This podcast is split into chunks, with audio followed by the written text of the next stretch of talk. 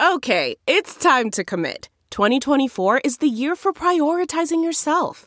Begin your new smile journey with Byte, and you could start seeing results in just two to three weeks. Just order your at home impression kit today for only $14.95 at Byte.com. Byte Clear aligners are doctor directed and delivered to your door. Treatment costs thousands less than braces. Plus, they offer financing options, accept eligible insurance, and you can pay with your HSA FSA.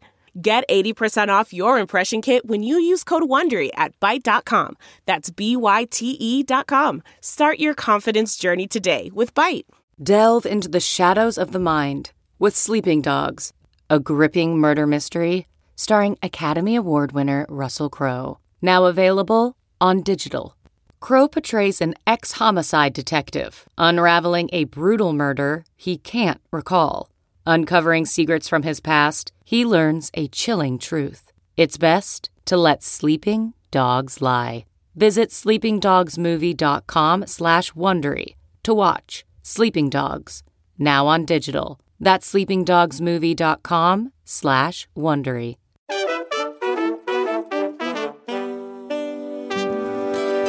It's Friday, May 19th, 2023, and this is Markets Daily from Coindesk. I'm Adam B. Levine here again with your daily news roundup. On today's show, we're talking Bitcoin, banking, the latest headlines, and more. And just a reminder Coindesk is a news source and does not provide investment advice.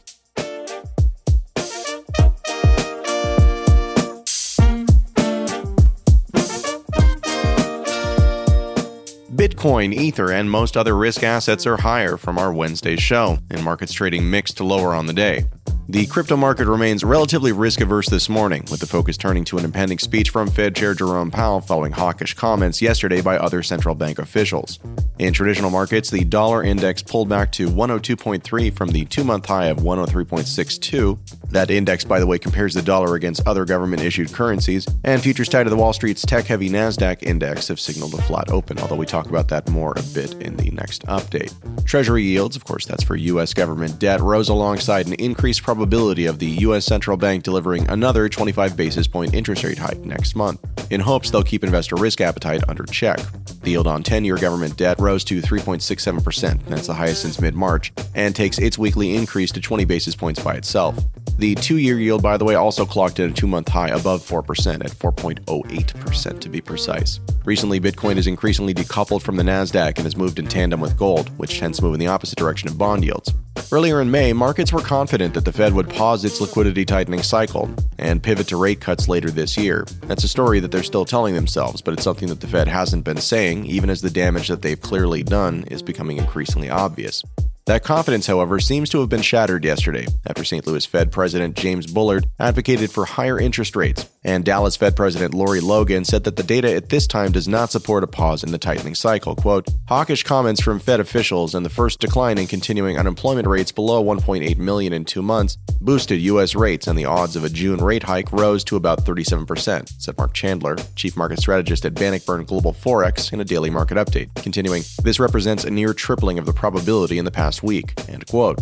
We don't have time to go into it today, but it is worth noting that those jobs numbers have been fishy for quite some time. Notably, they have been materially revised downwards in subsequent months, following a record setting run of some 12 consecutive better than expected initial reports. So, again, take this all with a grain of salt, but it means that they have a pretense to keep doing the thing that they always wanted to do, anyways, which, again, to me at least, really seems like that's the point. But back to the story. Optimism about a potential U.S. debt ceiling deal faded after a Reuters report said that a group of Republican hardliners could block the deal if it doesn't contain robust spending cuts. The U.S. hit the debt ceiling of $31.4 trillion earlier this year, back in January, forcing the Treasury to implement what they describe as extraordinary measures, which basically means spending down their cash balances to keep the government funding.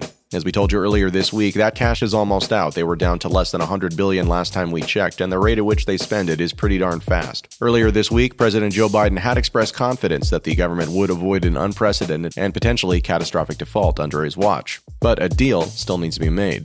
Later today, Powell will speak on the Perspectives on Monetary Banking panel at a conference hosted by his own central bank. some observers expect a hawkish talk from Powell, an outcome that will likely ensure the end of the week flows of the market remain risk averse, which is, of course, bad for risk assets. Quote, seems like Powell needs to take the rate hike odds up again in order to be prepared to go again in June if the debt ceiling debacle is tabled for a short term resolution, said Craig Shapiro, a macro advisor at Leduc Trading, tweeted in part, continuing, data remains too good right now, end quote. Meanwhile, the stablecoin universe continues to shrink, at least in the aggregate, and until this stops, a sustained recovery in crypto prices is unlikely, too big to fail bank JP Morgan said in a research report out yesterday. A stablecoin, of course, is a type of cryptocurrency that's pegged to another asset, such as the US dollar. Quote, Headwinds from the U.S. regulatory crackdown on crypto, the unsettling of banking networks for the crypto ecosystem, and the reverberations of last year's FTX collapse are weighing on the stablecoin universe, which continues to shrink, analysts for the big bank wrote. Despite a positive start to the year, of course, cryptocurrency prices have slumped in the past month, with the industry's overall market cap dropping from $1.26 trillion on April 13th to 1.09 trillion today.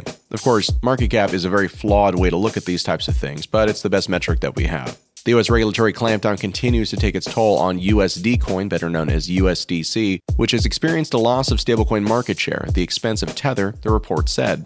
Tether's dominance has been further boosted by the U.S. Securities and Exchange Commission, or SEC's, ban on rival stablecoin Binance USD, or BUSD, the note added. JP Morgan analysts also say that the U.S. debt ceiling drew attention to the reserves of major stablecoins and their holdings of U.S. Treasury securities. Quote, the share of U.S. Treasury securities in the reserves of major stablecoins has been increasing over time, implying a big challenge by stablecoins to maintain their pegs in an adverse scenario of a U.S. technical default. End quote. Today's crypto coverage comes courtesy of Coindesk markets analysts Omkar Godbole and Will Canny.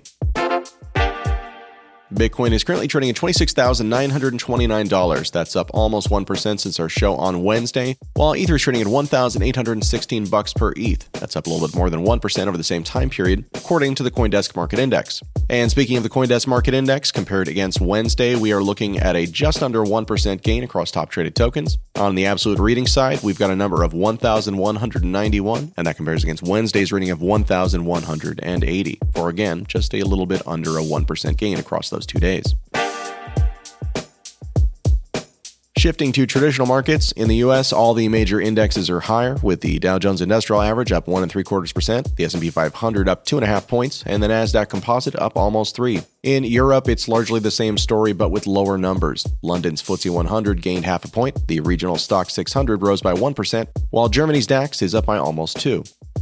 In Asia, China bucked the trend with the Shanghai Composite trading flat and the Hang Seng Index down half a point. In Japan, the Nikkei 225 saw nearly 2.5% worth of gain. In commodities markets, Brent crude, that's the global benchmark for oil, rose by more than 1% to trade at $76.58 per barrel. Gold, meanwhile, dropped by 1.5 points, currently changing hands at $1,960 per troy ounce. And in our ongoing banking crisis watch, troubled banking stock First Republic continues to see modest gains, up a penny from Wednesday's show, which translates to a more than 3% increase. It's trading at 38 cents per share, even as prices remain at less than 1% of its value compared against the start of the year.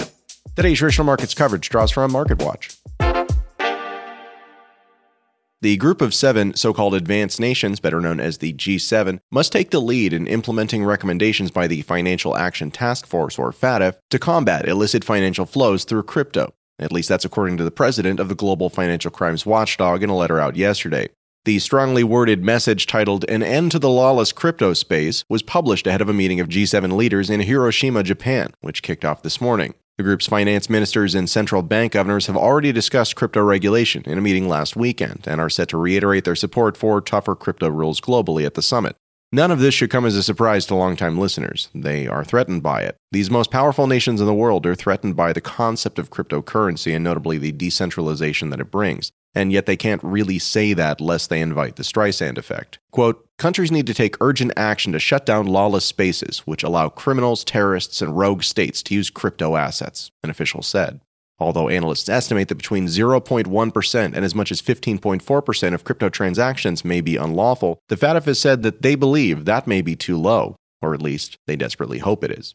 Coindesk's Sandali Handagama has more on this one.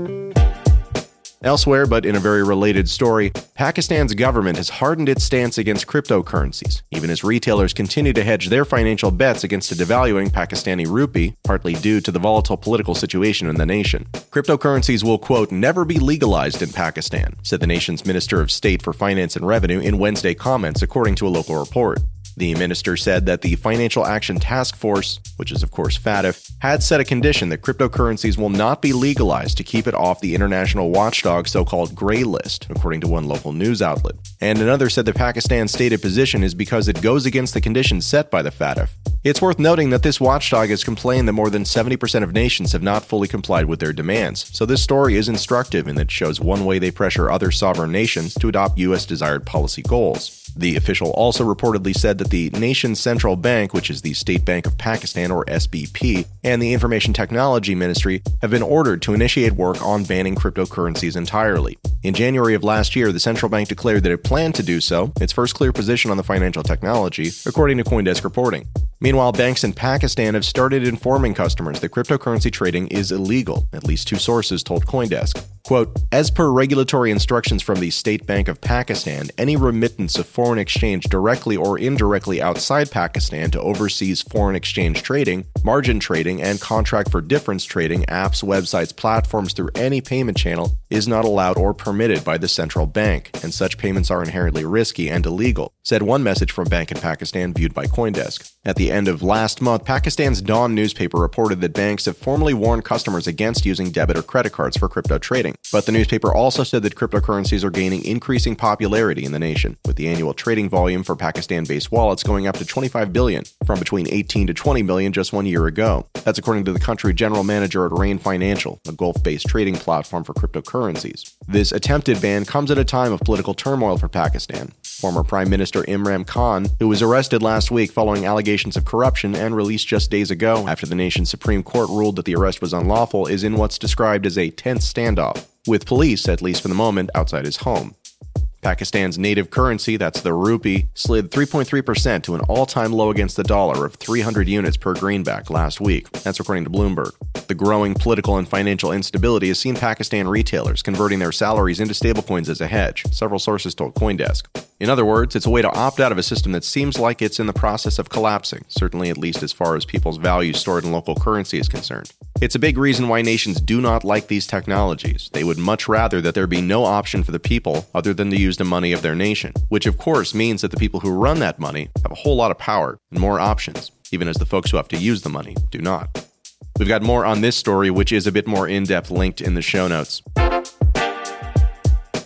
Turning to industry news, crypto exchange Coinbase took its zero fee subscription service known as Coinbase One out of beta testing and expanded it from just the United States to also include the UK, Germany, and Ireland. For $29.99 a month, customers apparently will not pay trading fees and also get higher staking rewards, according to a Thursday statement. That service has been in beta testing for about two years. Coinbase is aiming to further widen its international reach with plans to offer Coinbase One in 35 countries, according to communications from the company to Coindesk. This comes after CEO Brian Armstrong indicated last month that Coinbase would consider moving away from the US if the regulatory environment did not become clearer, something we've talked about often on the show.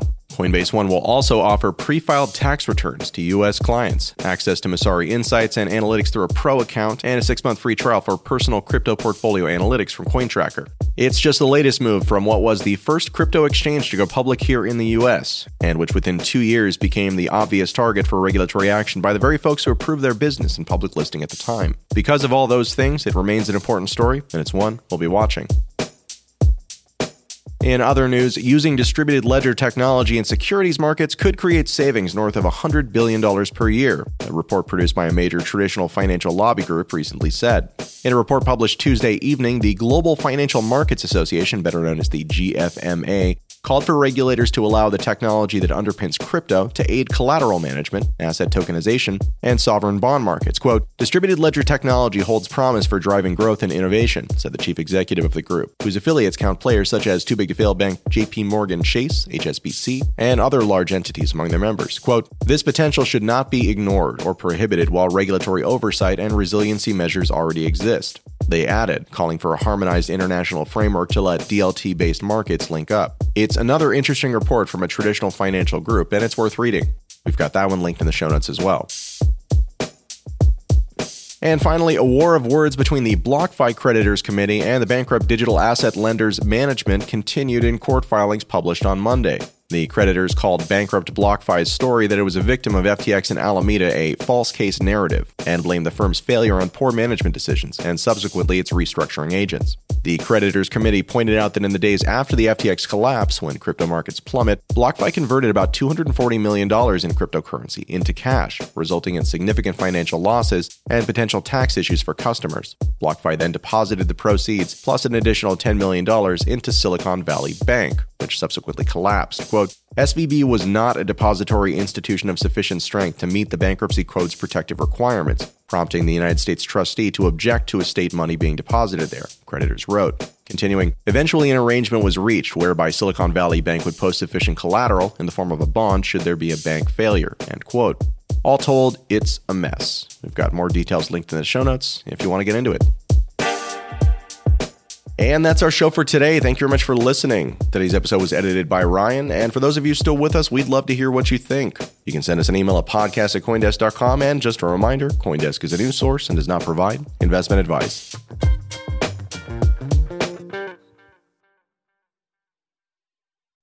Hopefully, this is the last time you'll hear this ad. Because with Chime checking account features like fee free overdraft up to $200 with SpotMe and getting paid up to two days early with direct deposit, you can probably treat yourself to an ad free upgrade to spend more time listening to your favorite podcasts, or at least grab yourself an extra morning latte this month. Join millions of Chime members who work on their financial progress with fee free overdraft and no monthly fees. When you find new ways to save, you can reach your financial goals easier and still have the occasional treat. Take more control of your finances and say goodbye to monthly fees. Open your account in minutes at chime.com slash goals 24. That's chime.com slash goals 24. Chime. Feels like progress.